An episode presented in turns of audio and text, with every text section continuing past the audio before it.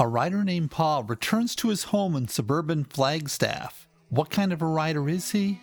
We don't know. For a group of scientists who uncover the skeletal remains of what appears to be a werewolf, he's their last hope. What is this last hope? We don't know. After being scratched by the werewolf's skull, the young man appears to change into something hideous. And all this is complicated by a young female archaeologist named Natalie who has fallen in love with him. This is the story of the 1996 film Werewolf, or Arizona Werewolf, a film that made for one of the funniest episodes of Mystery Science Theater 3000. They're under the goddamn ground. Tell them about the Twinkie. What about the Twinkie? They had 500 years of democracy and peace. And what did that produce? The cuckoo clock. Two dollars multi-pass. Lena, Multi-pass. uh, multi-pass. You know this multi You're stupid minds. Stupid. Stupid. I don't know whether I even want to go out with Jeff again. The High Court may well sentence you to torture. Can you play the piano? I can, and sing at the same time. Listen. Hello there, my name is Jeff Kelly. Welcome to Celluloid Days, a podcast of film and film history. Today is the fourth Monday of the month, and that means we're going to talk about a film that has been riffed on Mystery Science Theater 3000 or one of its related shows. On this episode, I'm going to talk about a direct to video horror film called Werewolf from 1996.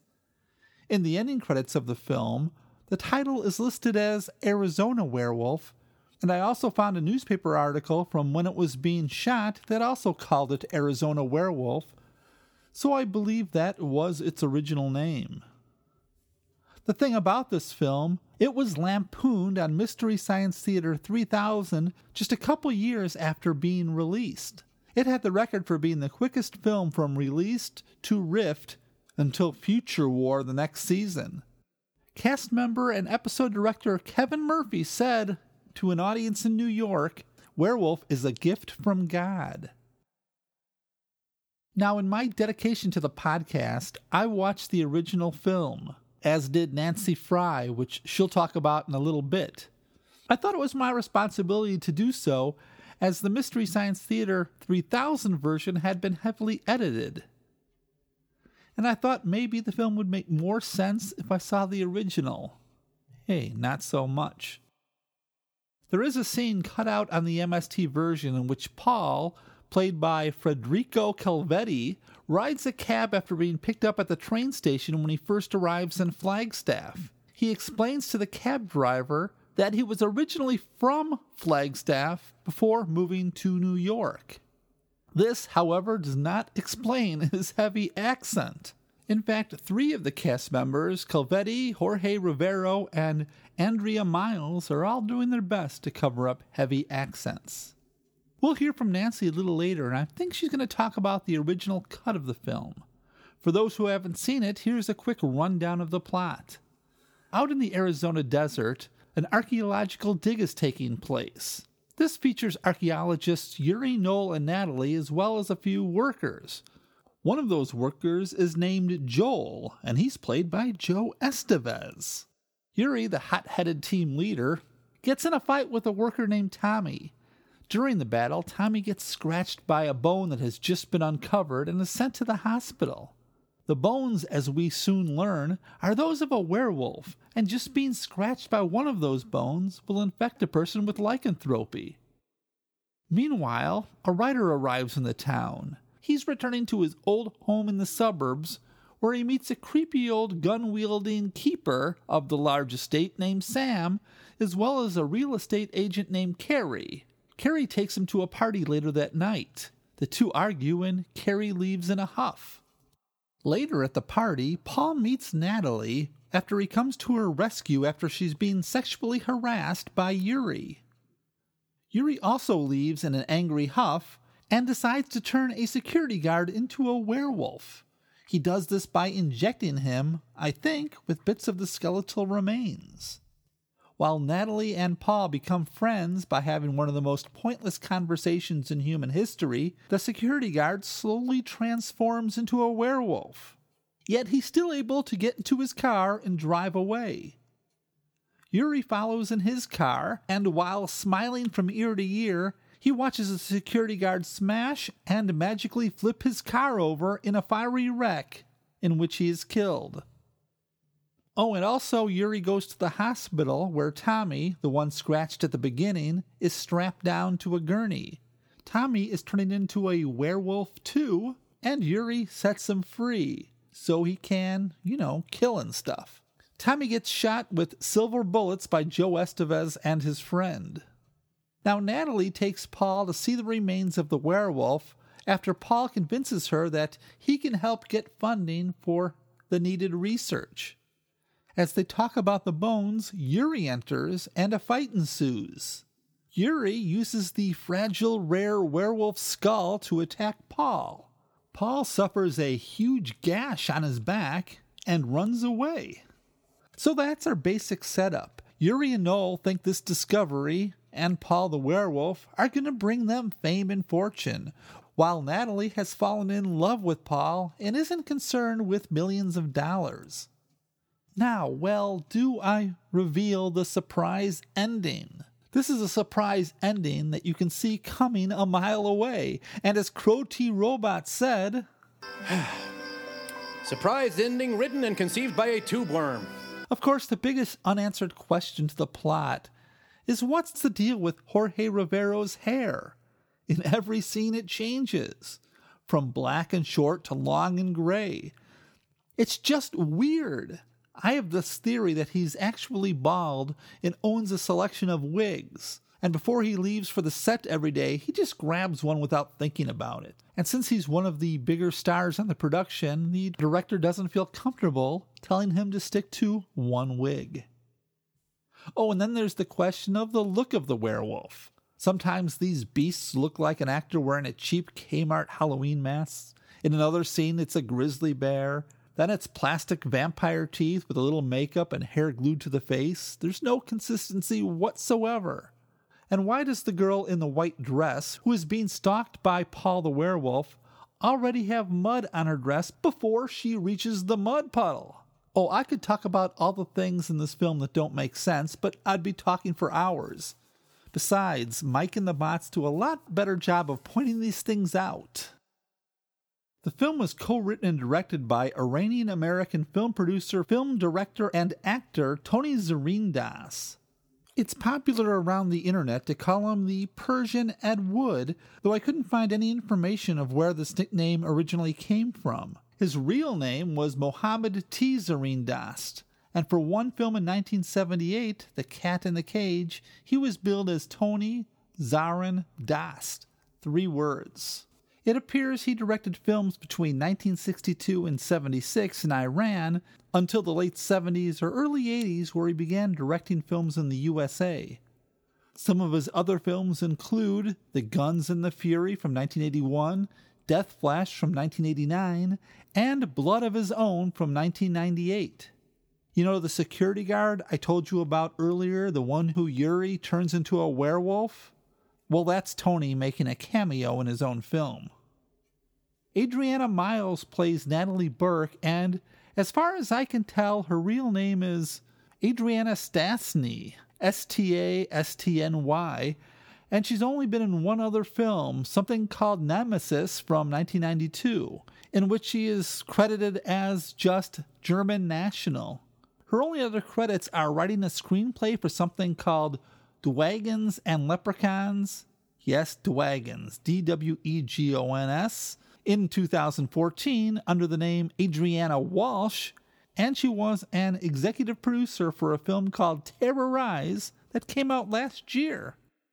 Federico Calvetti, or Fred as he likes to be called, plays Paul, and he's only got two credits Werewolf and a writer for something called Weird Tales in 1994. Jorge Rivero, the man with the ever changing hair, apparently was a sex symbol and major box office star in Mexico.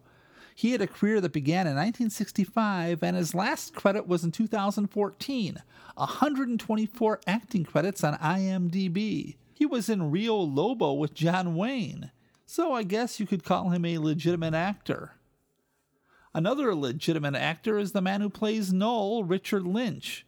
Richard is one of those guys you see in films and TV all the time but never know his name. At least I didn't know his name. He has 165 acting credits, including a lot of appearances on TV in the 70s and 80s. He's one of those guys that were constantly appearing in shows like Starsky and Hutch, Barnaby Jones, Charlie's Angels, and such. The films that he appeared in had names like Death Sport, Aftershock, Trancers 2, Alligator 2 The Mutation, and Puppet Master 3 Toulon's Revenge. The only other actor of note was Joe Estevez, the younger brother of Martin Sheen. Joe has been in such films as Armed for Action, Blood on the Badge, LA Goddess, Beach Babes from Beyond, Inner Sanctum 2, and Young Blood Fresh Meat. Not quite Apocalypse Now, The Dead Zone, or The West Wing, but you know. I often wonder what Thanksgiving dinner conversation must be like at the Estevez Sheen household. Does Martin Sheen, with a bit of a snicker, ask Joe what films he's currently working on? But you know, it's easy to make fun of Joe and his career, but look, not only do I give Joe credit for keeping his real name, but he does have, get this, 311 credits on IMDb, including three completed, not yet released films, five in post production, one currently filming, four in pre production, and three films that have been announced. Hey, laugh at Joe all you want, but he keeps working. Now, this is a film where I just couldn't find out any real information, but then I found a newspaper article on newspaper.com. It was from July 5th, 1994, from the Lassen County Times, from the town of Susanville, California. On page 8A, the headline read, Howl! It was in capital letters with three exclamation points. Underneath it said, A Swedish Werewolf in Susanville, and other oddities of the movie biz. Now I looked up Susanville, and it had a population of about 16,000 in 2020, so it's not a very large town. And from what I read in this article, they seemed pretty pleased that a movie was being filmed there. Start setting up the motion picture cameras and mega powered lights in a place like Susanville, and it doesn't take long for people to determine you're from out of town. That's exactly what happened when Tony Zarindast, producer director of the soon to be completed monster movie called Arizona Werewolf, arrived in Susanville with the cast and crew recently. For the next three days, area residents and other out of towners would be exposed to a world completely alien to most of them. For most, the long, late hours would become a virtual addiction as they become part of Hollywood magic.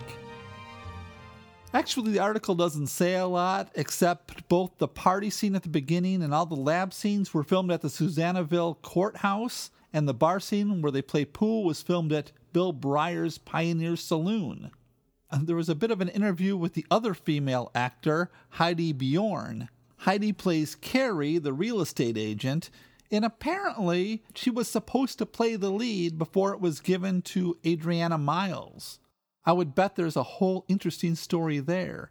Anyway, she said she took this role in the hopes of getting an agent. She said, It's tough to get an agent out there. This is basically a break for me. Unfortunately, Werewolf is her only acting credit. Also, there's a short interview with Federico Calvetti, who the article says is from Sweden but came to New York to be an actor. He says he wants to keep on acting. You've got to keep working at it, he said. Only the strong survive. According to IMDb, this was his last film. Anyway, now we're going to take a break and check in with Nancy and hear her thoughts on the classic film Werewolf. Since this is our first Mystery Science Theater 3000 episode, I feel like giving a little personal history. I came to the show late. It was around hmm, 1991, maybe. I was living in Santa Cruz, California, married to my first husband, and we went to another couple's house for a Saturday night casual dinner. Their TV was on in the family room, and it was playing an old black and white genre film of some kind. There seemed to be some kind of heckling playing over the film guys making snarky comments. What are you watching? I asked. Oh, it's Mystery Science Theater 3000, she said. You'd probably love it. They take old bad movies and do a running commentary. It's hilarious. After a few minutes of watching, I was hooked. Years later, I'd learn about the intellectual diversity of the writing staff, and that is definitely part of the secret sauce that made MST3K such a success. In every episode, there are jokes for everybody, covering history, philosophy, music theory, literature, sports, pop culture, film analysis, you name it. Like so many others back then, I would set my VCR up to record episodes, especially when they ran late at night on, say, Comedy Central. Those shows have endless rewatchability, and they kept me company through some dark times in my life. Speaking of dark, let's get out our blue day for night filters and talk about this week's movie from season 9 of MST3K Werewolf. As an experiment, hi, Dr. Forrester, I thought I'd watch the original unriffed version of the film. Just as I suspected, the folks at Best Brains did a lot of creative editing for timing and possible sexual situations. MST is a family show, after all, so no skin, please. Something else they cut was padding. Even in the MST version, this film has padding to spare, but the original has enough padding to stuff a good sized sofa. I mean, it's typical for low budget directors to unnecessarily stretch out scenes and sequences and exposition for budgetary reasons and to reach a reasonable, saleable runtime. But this film really delivers the fluff. First, we have several minutes of just plain driving, right at the top. They establish the heck out of that desert location. Inexplicably, it's accompanied by thumping, loud action sequence music that really doesn't fit the bleak, monochromatic landscape and the quiet driving. Second, I love me some techno babble. Tech talk needs to be there for a reason. In Werewolf, we get draggy, boring scenes of usually team leader Niles anthropology splaining something nonsensical to the pretty girl. I get exposition to give your audience a clue, but this is so ham fisted. The whole exposition scene at the dig with the skeleton is so much better with the edits. The original script and editing definitely violate the come in late, get out early method of scene construction. 3. The transformations from man to wolf go on a lot longer than justified by the low rent prosthetics. Okay, we get it. He's transforming. Unless you have Rick Baker doing your effects, a few seconds is plenty. Fourth, I kind of figured there had to be a sex scene that they cut, well, yeah, it's there, but even in the original version, it's really weirdly edited. Trust me, you didn't miss anything. Now, this movie has some really weird casting, as Jeff has probably mentioned. It's a cornucopia of non American accents and wildly differing levels of acting talent. For starters, George, or Jorge Rivera, gets top billing, but he's the antagonist. He's also insanely over the top as the bad guy, Yuri, who's basically a low IQ psychopath. How in the world is he employed as a field anthropologist? Why does Niles keep him on the team? It's not particularly believable. The riffing changes the horrible Yuri from grating psycho to comic relief. That teeth clenching, strained, growling delivery of every single line. At the cocktail party, after being told by Niles to go take a walk because he's drunk, and he grates out, yeah, I'll take a walk. And then Bill Corbett, with the same grinding delivery, adds, Over to Kirk Douglas's house. I kind of laughed hard. Yuri is such low hanging fruit. The gal who plays Natalie is darn cute, that's really not debatable, but she's so out of her depth. She must have learned her lines phonetically, and it shows. To be fair, she really seems to be working hard at acting. She's just not very good at it. I wish more real actors put this much effort into their roles. Now, our hero, Paul, basically a low budget Andy Garcia, and he's not very likable. Putting him on screen with the above gal results in kind of net negative screen chemistry. Not since Anakin and Amidala have two fictional characters had less plausible interest in each other. Now, the sound design in this thing is funny, or at least eyebrow raising, all on its own. But I think somebody's cousin's boyfriend's uncle did this score. Some of it's fine, it's nice and orchestral, if a bit heavy on the this is Arizona, so here are some really loud Navajo drums element. Then there's the voice layering. Why use just one actor's in camera groans or screams when we can add more looped tracks of additional screams and groans? Now let's talk about the term movie loaf. I don't remember what episode it was in, or maybe it was in the book, The Amazing Colossal Episode Guide, but MST guys referred to some really bad film as less of a movie and more of a movie loaf, chunked and formed out of real movie parts. I distinctly remember Tom Servo saying this at some point. In this case, the sequence starting with Natalie and Paul looking at his Yuri inflicted boo boo in his bedroom and ending with Carrie, I guess she's a real estate agent, entering the house looking for Paul is a loaf in the Rift version for sure. But somehow it's even worse in the original. When does he leave Natalie, post coitus, to go attack the makeout teams in the Jeep? As Mike says in the Rift version, so whatever they did in bed blew him out of his room and halfway across town?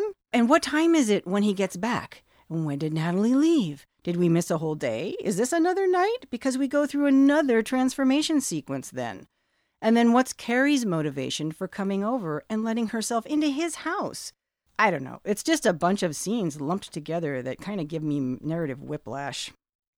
I could drone on and on about the inexplicable and sometimes explicable elements that make this film perfect for riffing the bland first reveal of the first werewolf, the suspense deflating wide shot of Jeep Girl running down the road, Sam the caretaker groaning in horror but advancing on Werewolf Paul, the grip truck cameo, the we've run out of story ending, just as anticlimactic and pointless in the original cut as the Rift version. My final vote MST 3K version is definitely better all around. Everything they cut out needed to go. Also, all of the locations were so not Flagstaff or anywhere else in Arizona. Yana Glachi, baby. Hey, thanks, Nancy. And you know, I think I watched the same VHS rip on YouTube as you did. Well, I did some research because that cut during the sex scene seems a little abrupt, and yes, there was actually a much longer, much more explicit sex scene that you can find on the internet. I looked and I found it. Hey, hey, only for research.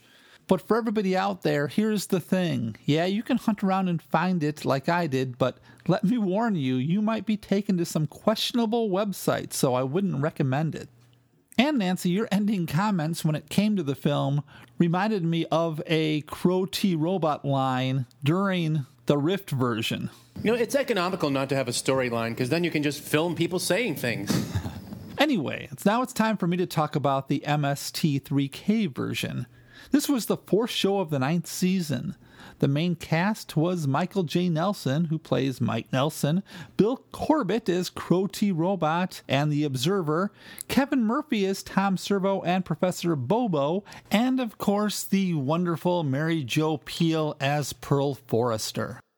In this show, which is one of my favorites, there are just so many great bits and jokes. But now I've got a small confession to make.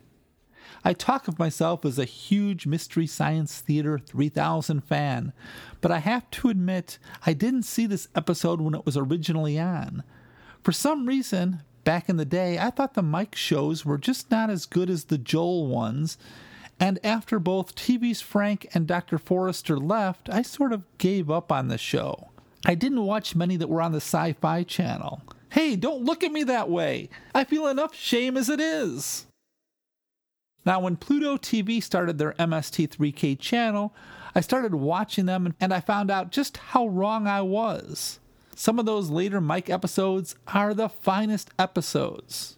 By the way, if you don't know about Pluto TV, it's a free streaming service, and they have both an MST channel and a RiffTrax channel.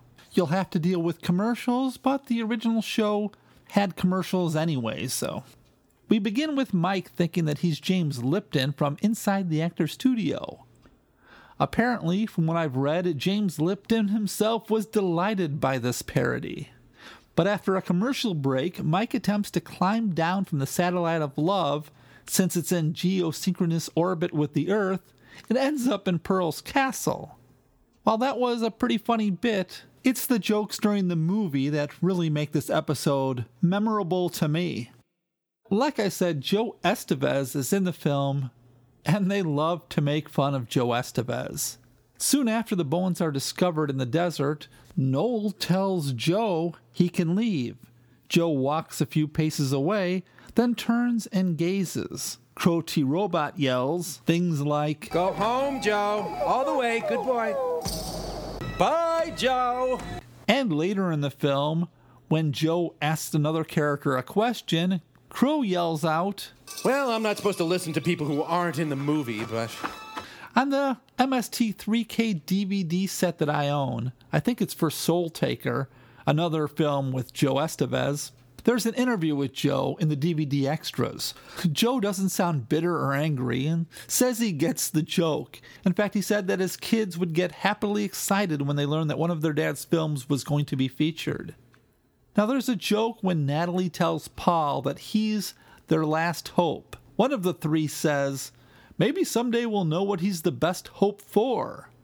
Now, to be fair, there's a scene cut out from the original film in which Paul tells her that he can help get funding for their research from his New York friends. Of course, in the film, there's no mentioning of the fact they need money or what happens if they don't get money, but why nitpick? But you know, I began to think about this. If one had discovered werewolf bones, and also discovered that a scratch from those werewolf bones would make the scratchy into a werewolf, well, then I really don't think funding would be a problem. I could be wrong. Now, the host segments include Mike and the Bots coming up with the brothers of other famous actors that could be in a werewolf movie. The second bit is the three of them in an all girl group singing Where a Werewolf about Cindy's doomed relationship with her werewolf boyfriend. The song was written by Michael J. Nelson and Mary Jo Pehl. From then on, it's about Mike, who has been scratched by Crow, becoming a werecrow. The end of the show has one of the most charming bits I think I've ever seen on Mystery Science Theater. It takes place at Pearl's castle, in which Pearl wants to create her own werewolf. Brain Guy gets a peasant to be the test subject, while it was Bobo's job to bring in a wolf. But instead, Bobo brings in a Cocker Spaniel. Now, of course, Bobo is played by Kevin Murphy, and the dog used was his own pet named Humphrey, and you can sort of tell by watching the show. For fun, I thought I'd share some of my favorite bits. There's the bit where the three archaeologists are in a lab looking at bones, and Noel says, At the risk of sounding nuts, and Crow responds, I've replaced my toes with grapes. And when Paul and Natalie first see each other at the party, Servo says, oh, I see some really stupid children being born as a result of these two meeting. And a few minutes later, when Natalie apologizes for Noel being drunk and rude, Paul says he has no class. Natalie says, You're right, he has no class. Then Crow says, The cheeseball's got no freaking class. But I think the line that always gets me to burst out laughing no matter how many times I hear it is when Paul the werewolf returns to his home and the homophobic keep, Sam, who for some reason doesn't turn and run, asks Paul if he's a werewolf. Crow has the great line No, I'm a squirrel monkey. Of course I'm a werewolf. Now, I found a site called MST3K Fandom, and they had a bit of trivia I thought I'd share. The helmet prop Mike uses during his ladder descent previously appeared during Mike's spacewalk in Experiment 902. During the host segment, when Mike turns into a werecrow and asks Crow what to expect, Crow mentions that his voice will change every seven years or so. This is a reference to the fact that Bill Corbett took over the voice of Crow T Robot from Trace Beaulieu after the seventh season. Werewolf was one of the films used in the 2013 Turkey Day Marathon based on fans' recommendations to Joel Hodgson. It aired third during Turkey Day 13 and third during Turkey Day 19. This is the episode the Sci Fi Channel submitted for Emmy consideration. It was not nominated. It ranked 8th in the top 100 episodes as chosen by backers of the Bring Back Mystery Science Theater 3000 campaign. Like I said, that was from a site called MST3K Fandom, and I'll have a link to it in the show notes for today's episode. Now, one more thing really makes this show special to me. You know, in the early days of Mystery Science Theater, the trio left as soon as the end came up on the screen.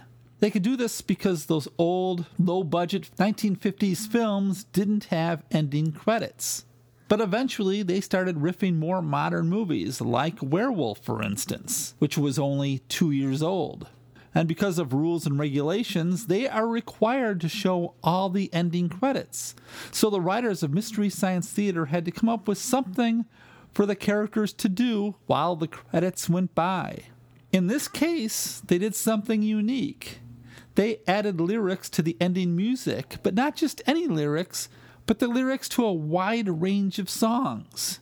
Here's a sample of that. Well, they ran through the briars and they ran through the brambles and they ran through the places where a rabbit wouldn't go. Gypsies, tramps, and thieves, we heard it from the people of the town. Tusk! High on a hill lived a lonely goat herd, lady yodelay, oh, yodelay, oh, hee-hoo. Here comes Santa Claus, here comes Santa Claus, right down Santa Claus Lane. Toss! Give it away, give it away, give it away now. That's just a taste I'm not sure how much I can legally play. So, bottom line, this is one of those episodes that no matter how many times I've seen it, I'll watch it again and again.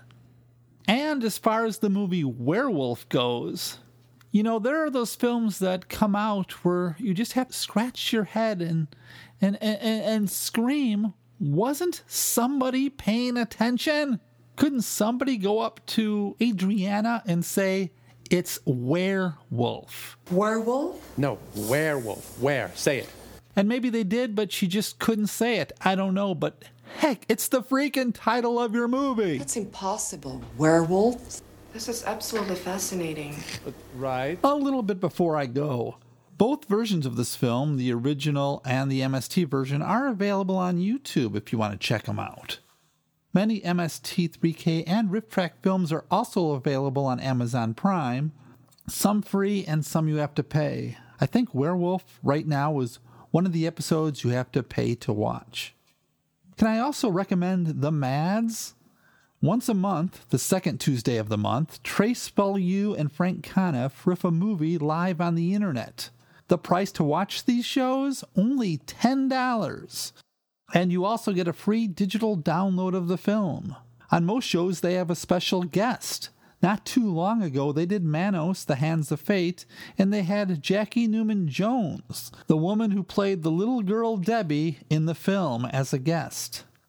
The next episode will be on March 8th, and they'll be doing the 1961 classic The Devil's Hand, starring Alan Alda's dad. I know I'll be watching.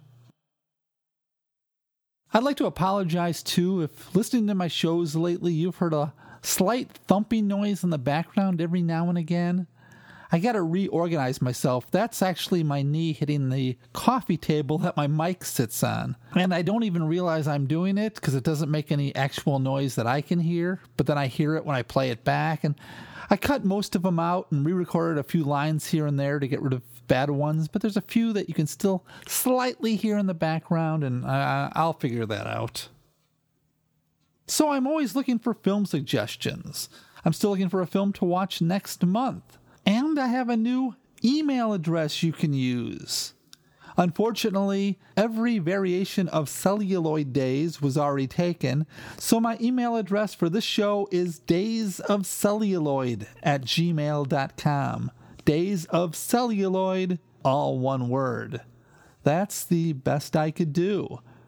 Feel free to email me for any reason, if, even if it's just to say hi. Or if you have a suggestion, you can use my email address. I'm always looking for suggestions. You can also contact me through my Coffee with Jeff Facebook page or my Coffee with Jeff Twitter page.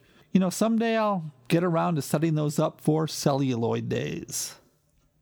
Next week, it'll be the first Monday of the month, and that means I'm going back to film history. I'm going to talk about Thomas Edison and his real involvement with the invention of the motion picture. And I'm guessing here, but I think Nancy's going to have something to say on the subject as well. And Russell, I'm going to try to be fair. Russell has already emailed me with a few thoughts, so I hope you'll join us. And one last favor I ask of you wherever you download this podcast or stream this podcast, if you could leave me a review. It would be nice if it was a good one. I would be forever grateful. Hey, thanks for listening. Take care, stay healthy, and I'll be back next Monday with something exciting a bit of history. They're under the goddamn ground. Tell them about the Twinkie. What about the Twinkie? They had 500 years of democracy and peace. And what did that produce? The cuckoo clock. Two dollars multi-pass. Leeloo, uh, multi-pass. You know this multi You're stupid mimes. Stupid. Stupid. I don't know whether I even want to go out with Jeff again. The High Court may well sentence you to torture. Can you play the piano? I can, and sing at the same time.